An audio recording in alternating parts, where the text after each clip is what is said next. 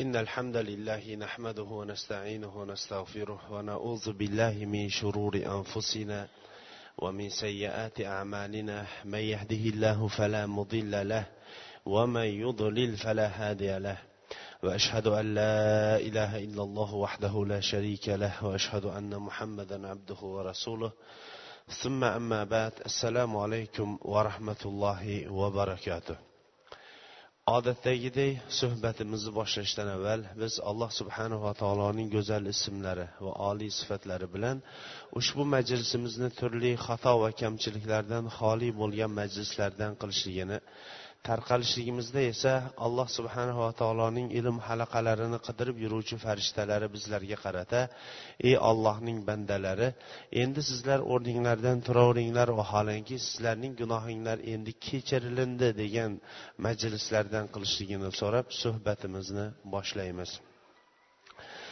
Katta tarixdan bo'layotgan darsliklarimiz rasululloh sollallohu alayhi vasallamning makka fathidagi holatiga kelib to'xtagan edik. Va haj safari oldida bo'lganligi uchun ham bu tafsilotga qisqaroq to'xtab o'tib ketgan edik. Inshaalloh endi kitob asosidagi tafsiloti bilan davom ettiramiz. Alloh subhanava taolo biron ishni xohlaydigan bo'lsa u ishni insonlar o'ylagandan ham ortiqroq ravishda bajarishligi bu ollohning hikmati aziz va qodir ekanligiga dalolat qiladi. Alloh subhanava taolo musulmonlarni kuch quvvat egasi bo'lishligini islom dini keng yoyilishligini xohlab turib hudaybiya sulhi bo'lishligini iroda qilgan edi. Hammamizga ham ma'lumki hudaybiya sulhida o'rtada o'n yil tinchlik xotirjamlik bo'lishlik o'rtada shu narsaga qaror qilingan edi. Bu o'n yil mobaynida musulmonlar safi kengayib islom doirasi kengayib musulmonlarning safi kengaydi. o'n yilga yetmasdan alloh subhanava taolo o'zining uyi eski uyi do'stining qo'li bilan solingan bu uyda yolg'iz ollohning o'zigina ulug'lanishligini xohladi va bu sulh o'n yilga yetmasdan makka mushriklari tomonidan buzildi bu sulh. Bu alloh taoloni buyuk bir hikmati edi. Hudaybiya sulhida umar ibn hattob qattiq jahli chiqqan edi. Chunki bu sulhda adolat bo'lmagan edi. Musulmonlarning zarariga bo'lgan edi. Shunga qaramasdan rasululloh alayhissalom buning ortida turgan hikmatni bilganligi uchun ham rozi bo'lavergan edi. Abu bakr siddiq umar ibn hattob ikkovlaridan ham keladi hudaybiya sulhidaqa musulmonlar uchun katta fath bo'lmadi degan ekan.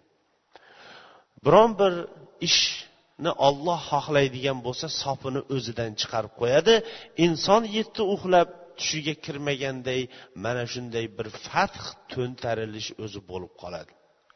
Xuddi butun jahonni yutib ketib pishqirib turgan sovet ittifoqi qizillar diyori ham yer kurasida biron bir kishi o'ylamagan ediki bu diyorning tezlik kun bilan bunaqa yiqilib tushadi degan.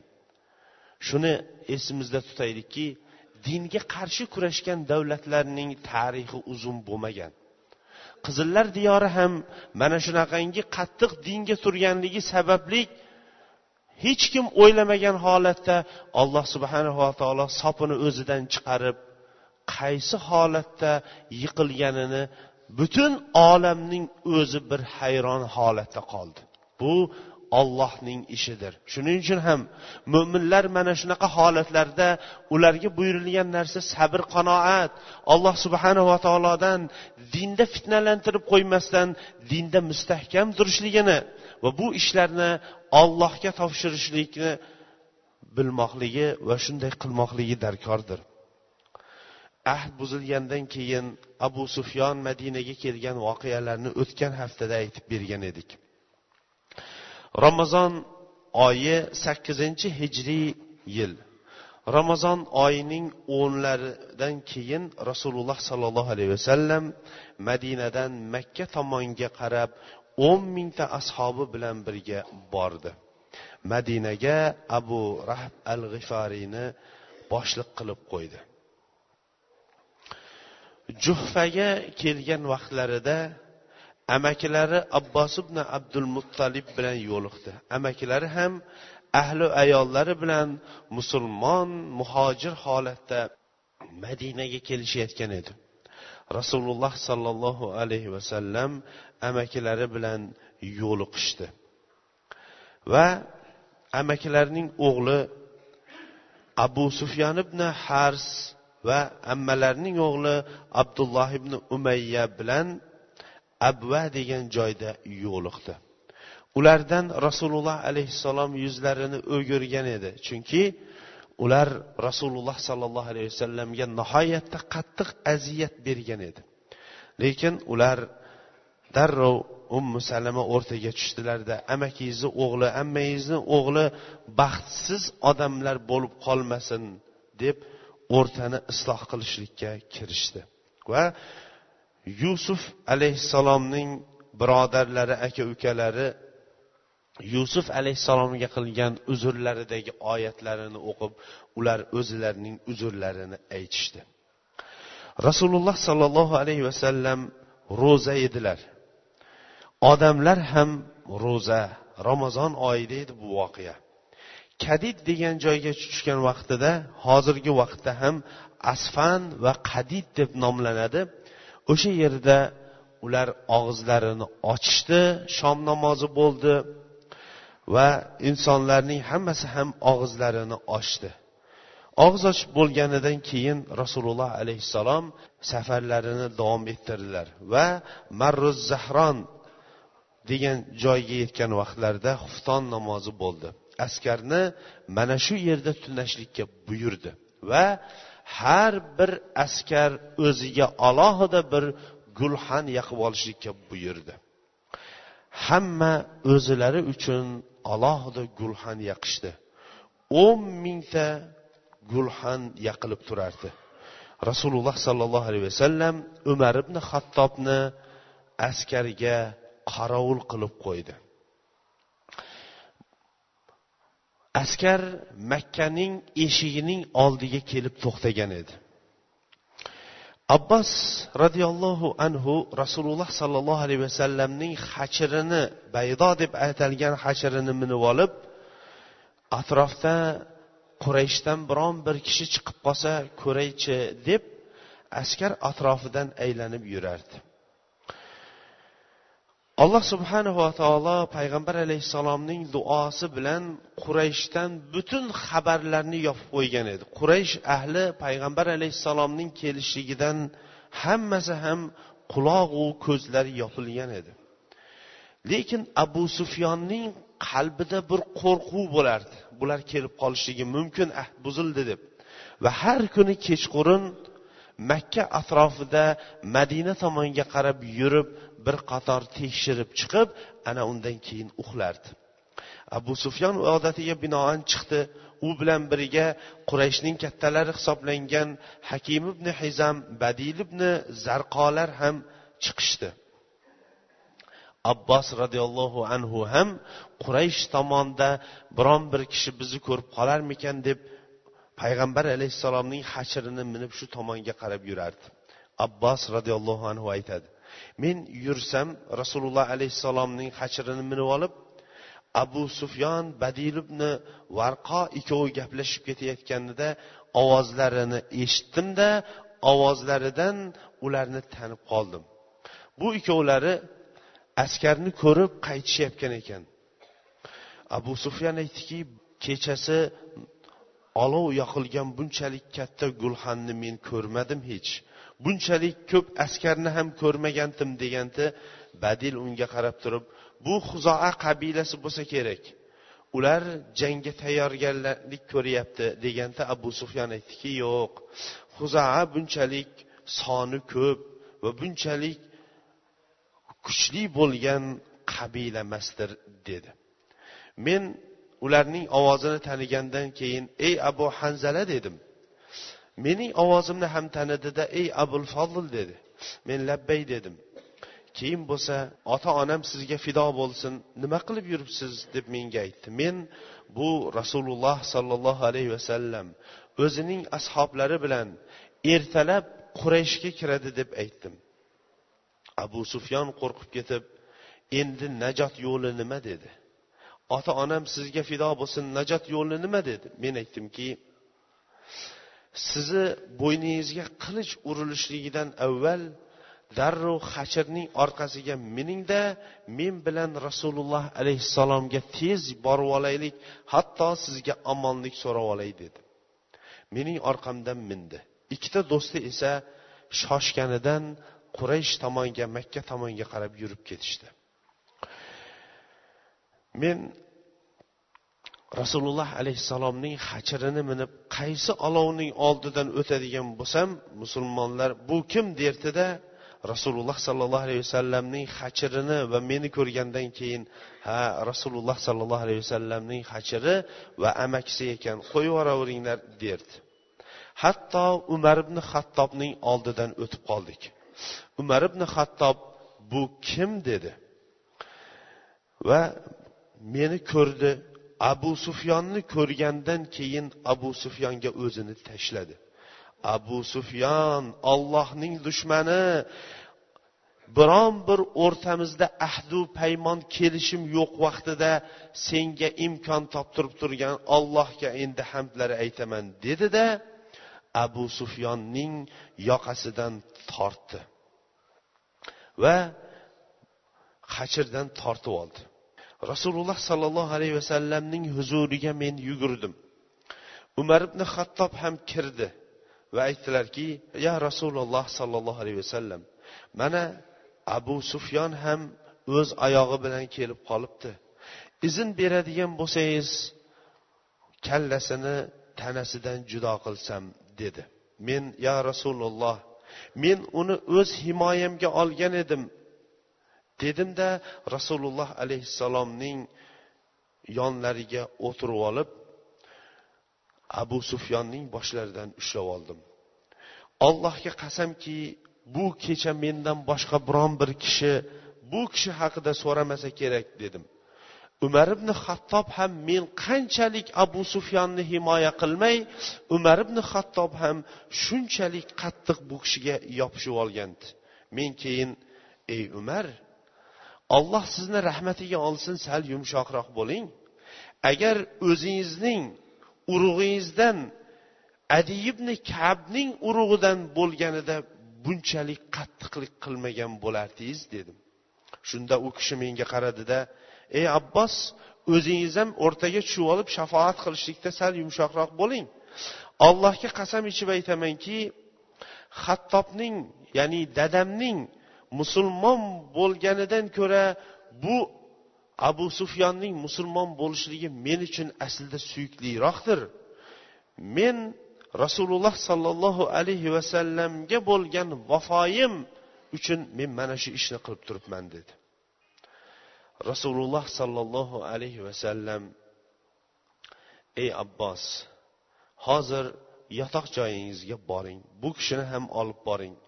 Tong otadigan bo'lsa tongda oldimga olib keling huzurimga dedilar. Biz qaytib chiqib ketdik. Mana shu o'rinda rasululloh sollallohu alayhi vasallamning mehribon kechiruvchi halim va keng bo'lgan zot ekanligini bilmoqligimiz kerak. Va har bir boshliq keng bo'lmoqligi kerakdir. Xosatan oiladagi boshliqlar ham abu sufyon rasululloh alayhissalomga amaki bo'lishligiga qaramasdan bir umr u kishiga dushman bo'lib o'tgan.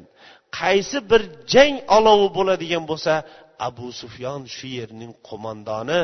Hatto uhud jangida kelib muhammad o'ldimi deb umid bilan qarab turgan ham o'sha abu sufyon bo'lardi. Va haqiqiy insonniki kechirib yuborishligi imkon topib turgan vaqtdagi kechirib yuborishlik. Bir kishilar kechirishligi mumkin kuchi yetolmagan vaqtida. Lekin kuchi yetib turib undan qasd olishlikka imkon topib turib kechirib yuborishlik bu haqiqiy kechirishlik hisoblanadi. Tong otgandan so'ng rasululloh sollallohu alayhi vasallamning huzuriga keldim. Rasululloh sollallohu alayhi vasallam abu sufyonni ko'rganidan keyin ey abu sufyon endi holingizga voy bo'lsin. Ollohdan o'zga iloh yo'qligini endi biladigan vaqtingiz kelmadimi dedi. U kishi aytdiki ota onam sizga fido bo'lsin. Sizni olloh shunchalik hurmat qildi va sizga yetkazdi. Agar ollohdan o'zga ilohlar bo'lganida bizga ular ko'mak berib bundan behojat qilib qo'yardi dedi. Keyin rasululloh sollallohu alayhi vasallam yana aytdiki ey abu sufyon holingizga voy bo'lsin. Men ollohning elchisi ekanligimda hali ham gumoningiz bormi? dedilar. Abu sufyon ota onam sizga fido bo'lsin. Sizni olloh shunchalik hurmatladi. Sizni shu darajaga yetkazdi. Lekin mana shu ishda ya'ni sizning payg'ambarligingizda meni yuragimda oz bo'lsa ham bir shubha bor dedi. Shuni bilaylikki sahobalarda sofdillik bo'lgan. Boshiga qilich kelib tursa ham bizga o'xshagan nayrang so'zlarni aytmasdan qalbida nima bo'ladigan bo'lsa o'shani aytaverishgan. Meni qalbimda nafsimda haliyam shu bir narsa borda dedi. Shunda abbos roziyallohu anhu o'rtaga tushib ey holingga voy bo'lsin ollohdan o'zga iloh ma'bud ibodat qilishlikka loyiq iloh yo'q va muhammad alayhissalom u zotning elchisi ekanligiga guvohlik bering. Bo'yningizga qilich urilishligidan avval dedi. Bu kishi ashhadu an la ilaha illalloh va ashhadu anna muhammadan abduhu va rasuluh deb guvohligini berdi. Abbos roziyallohu anhu rasululloh sollallohu alayhi vasallamga yorug' chehra bilan qaradida yo rasululloh abu sufyon faxrni yaxshi ko'radi maqtanishlikni yaxshi ko'radi. Bugungi bo'ladigan voqeada bu kishiga ham bir narsani qilsangiz bir nasiba dedi. Rasululloh alayhissalom mayli deb qabul qildilar. Va kim abu sufyonning hovlisiga kiradigan bo'lsa u omondadir. Kim eshigini bekitib olsa u ham omondadir. Kim masjidil haromga kiradigan bo'lsa bu omondadir dedi. Shu kuni ya'ni seshanba kuni o'n yettinchi ramazon sakkizinchi hijriy yili rasululloh sollallohu alayhi vasallam marru zahron degan joydan makkaga qarab qo'zg'aldi. Va abu sufyonga dedi abbos roziyallohu anhuni chaqirib olib butun askarlar o'tadigan vodiyning yonida ushlab turing hatto hammani bir ko'rib olsin dedi. Va makka tomonga qarab qo'zg'aldi. Abbos roziyallohu anhu abu sufyon bilan rasululloh alayhissalom aytgandaqa bosh o'ringa askar o'tadigan o'ringa turdi. Qachon bir katta askar keladigan bo'lsa abu sufyon abbos roziyallohu anhudan bular kimlar? derdi. Abbos roziyallohu anhu qabilalarni aytardi. Va oxirida rasululloh alayhissalom nihoyatda yaxshi qurollangan ansor va muhojirlar o'rtasida kelayotganda bular kimlar dedi. Bu rasululloh sollallohu alayhi vasallam atrofidagilar esa ansorlar va muhojirlar dedi. Shunda abu sufyon bizni bu jangga bunaqangi ko'p askarga toqatimiz yetmaydi dedi. Va ular shoshilgan holatda makkaga qarab ketishdi. Shu o'rinda to'xtab o'tamizki rasululloh alayhissalom makkani tinchlik xotirjamlik bilan qo'lga kiritishlikka xohladi.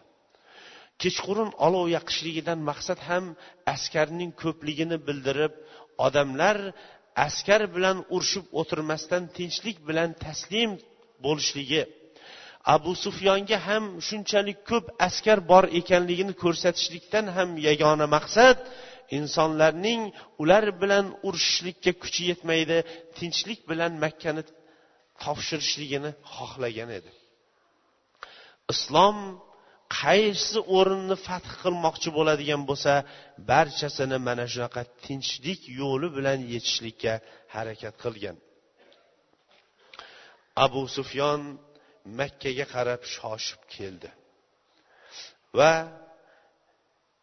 ey jamoat dedi. Orqada muhammad sollallohu alayhi vasallam bizni kuch quvvatimiz toqatimiz yetmaydigan darajadagi katta askar bilan keldi.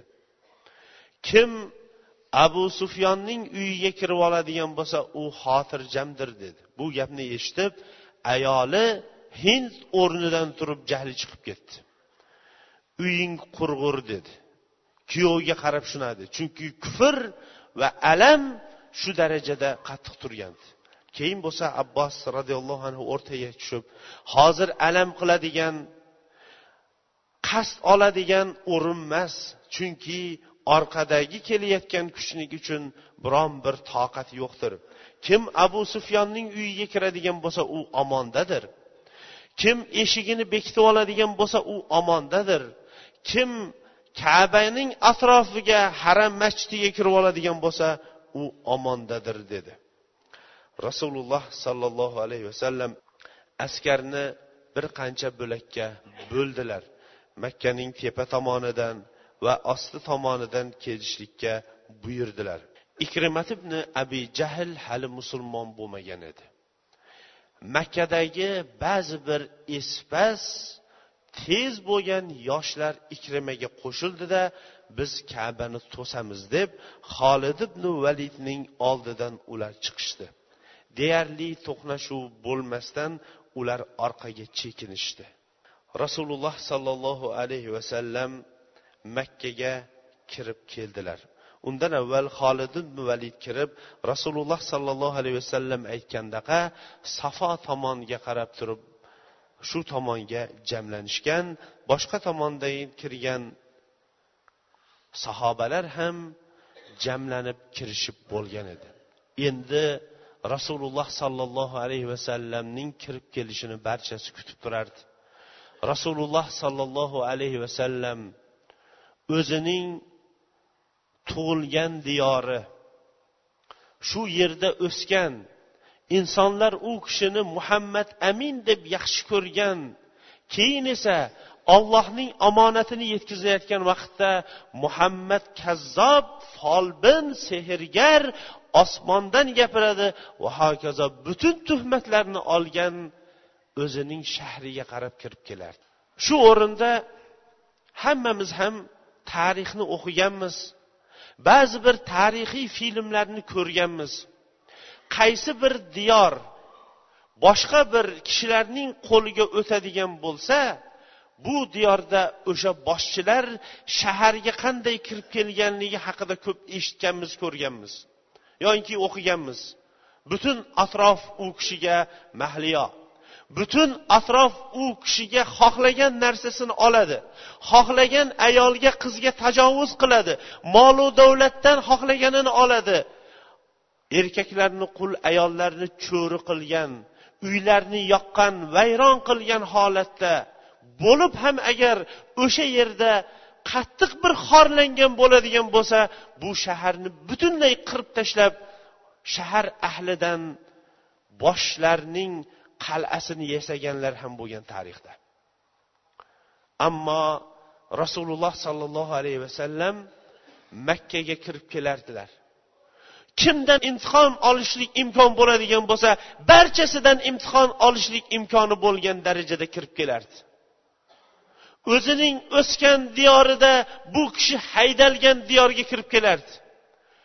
Bobolari kabani boshqargan ammo nabirasiga kelganda bu o'zi boshqacha bo'lib chiqib qoldi deb turib haydalgan. Shu vaqtdagi eng katta boy abu jahlning yetmishta tuyasi bo'ladigan bo'lsa bu kishini tirik yo o'lik holatda olib kelingan odamga yuzta tuya va'da qilingan shaharga rasululloh alayhissalom kirib kelardi. Yer kurasining barchasi bu zotning bu shaharni fath qilgan holatda qanday kirib kelishligini qarab turardi. Rasululloh sollallohu alayhi vasallam olloh u kishini bu kunda aziz qilganligi va hurmatlaganligini e'tirof etib turib boshlarini shunchalik quyi eggan holatda boshini quyi eggan holatda kirib kelardi. Hatto roviy aytadiki rasululloh sollallohu alayhi vasallamning soqollari minib olgan markablarining egarlarining boshiga tegar tegmas bo'lib turardi deydi shunchalik ravishda boshlarini egib kirib kelganligi uchun. Ammo dunyoviy boshqa tarixdagi va bugungi kundagi barcha qo'mondonlarni ko'radigan bo'lsangiz boshlarini osmonga ko'targan holatdagi shon sharafli gaplarni o'zlariga egallagan holatda fath qilgan shahriga kirib kelardi. Rasululloh alayhissalomni quvib chiqargan shaharga rasululloh alayhissalom boshlarini eggan holatda tavozu bilan kirib keldilar. Bu rasululloh sollallohu alayhi vasallamning tavozusiga halimligiga va har bir mo'min uchun ham bu haqiqiy dars bo'lmoqligi kerakki tavozulik insonga berilingan molu davlat vaqtida bo'ladi. Shuning uchun ham xalqimizning semizlikni qo'y ko'taradi degan gapi ham bekorga aytilinmaydi. Tavozulik mo'min kishi uchun biron bir mansabga o'tirgan vaqtda bilinadi. Rasululloh alayhissalomga makka fath qilinib turibdiyu ammo boshlarini mana shunaqa quyi egib olgan edi. Tavozulik oshna og'aynilar ko'paygan vaqtda bo'ladi. Chunki islom tarixida makka fathidan keyin islom rivojlangandaqa rivojlanish bo'lgani yo'q. Shuning uchun ham rasululloh sollallohu alayhi vasallam bugundan keyin endi makkadan madinaga hijrat qilishlik yo'qdir dedilar. Rasululloh sollallohu alayhi vasallamning soqollari ham uzun edi. Shuning uchun ham soqollari minib olgan markablarining qoshlariga tegib tegmay turadigan darajada edi. O'zlari ham aytardilarki soqolni to'liq qo'yinglar moylovlarni qisqartiringlar yahudiylarga o'xshamanglar deydi chunki yahudiylar moylovini ham qo'yib yuborib og'izlarining atroflari ochilmay qolardi. Rasululloh sollallohu alayhi vasallam to'g'ri kirib keldilarda avvalgi ishini kabani tavof qilishlikdan boshladi. Bu tavof nafl tavof hisoblanadi. Chunki rasululloh sollallohu alayhi vasallam kabadagi tahiyatul masjid u tavofdir deganlar. O'zlari ehromda emas oddiy kiyimda markablarini minib olgan holatda tavof qildilar. Qo'llarida esa yoylari bor edi. Bordida hajarul asvadni istilom qildi va kaba atrofida ustida ichida uch yuz oltmishta but bor edi rasululloh sollallohu alayhi vasallam bu oyatni o'qib turib butlarni asta sekinlik bilan yiqitardi وقل جاء الحق وزحق الباطل إن الباطل كان زحوقا oyatini o'qirdi ayting ey muhammad alayhissalom haqiqat keldi va botillik ketdi. Botillik ketishligi muqarrardir degan oyatni o'qib turib rasululloh sollallohu alayhi vasallam butlarni o'zining qo'lidagi yoy bilan itarib yuborardi. Butlar yuzi bilan yerga tushib hammasi sina boshladi. Butun atrofdagi makka xalqi buni ko'rib turardi. Rasululloh sollallohu alayhi vasallam tavofni tugatdilar. Va usmon ibn talhani chaqirdi. Kabaning kaliti usmon ibn talhaning qo'lida edi. Kabaning ichini eshigini ochishlikka buyurdi. Eshigi ochilindi ichkariga kirdi va u yerda suratlarni ko'rdi. Ibrohim va ismoil alayhissalomning cho'paklar bilan folbinlik qilib turgan suratini ko'rdida olloh buni chizganlarni o'zi halok qilsin. Allohga qasamki bu ikki buyuk payg'ambar cho'paklar bilan folbinlik qilmagan edi dedi. Va shu yerda ichidagi kaptar qilib qo'yilgan butlarni ham sindirdi. Suratlarni esa yirtib tashqariga chiqarib tashlashlikka buyurdi. Eshikni bekitildi usoma va bilol roziyallohu anhular ham rasululloh sollallohu alayhi vasallam bilan birga kabaning ichida edi. Eshik tomonga muqobil bo'lgan devorga qarab turib rasululloh sollallohu alayhi vasallam uchta ustunni orqa tomoniga ikkita ustunni chap tomoniga bir ustunni o'ng tomoniga qo'ygan holatda namoz o'qidi. Chunki o'sha vaqtlarda kabaning ichida oltita ustun bor edi. Keyin esa kabaning ichidan aylanib allohu akbar allohu akbar deb allohning buyukligini isbotladi va eshik ochildi. Quraysh ahlining barchasi yig'ilib bo'lib hammalari rasululloh sollallohu alayhi vasallamning endi nima deb hukm chiqarishligiga bir qarab turardi. Rasululloh sollallohu alayhi vasallam la ilaha illalloh vahdahu la sharika lah sadaqa va'da va nasara abda va hazamal ahzaba vahda. Ollohdan o'ziga ibodat qilishlikka loyiq iloh yo'qdir. Uning sherigi yo'qdir. Olloh mana bugun va'dasining ustidan chiqib turibdi bandasiga esa ko'mak berib turibdi va butun toifalarni yolg'iz o'zi mag'lub qilib turibdi. Bugundan boshlab har bir qasos va mol uchun olinadigan qonlar mana bu oyog'im tagida harom qilindi. Va xatoan o'ltirilishlik qasddan o'ltirishlik bilan bab barobardir uning diyasi yuz tuyadir dedi. Keyin esa makka xalqiga qaradi.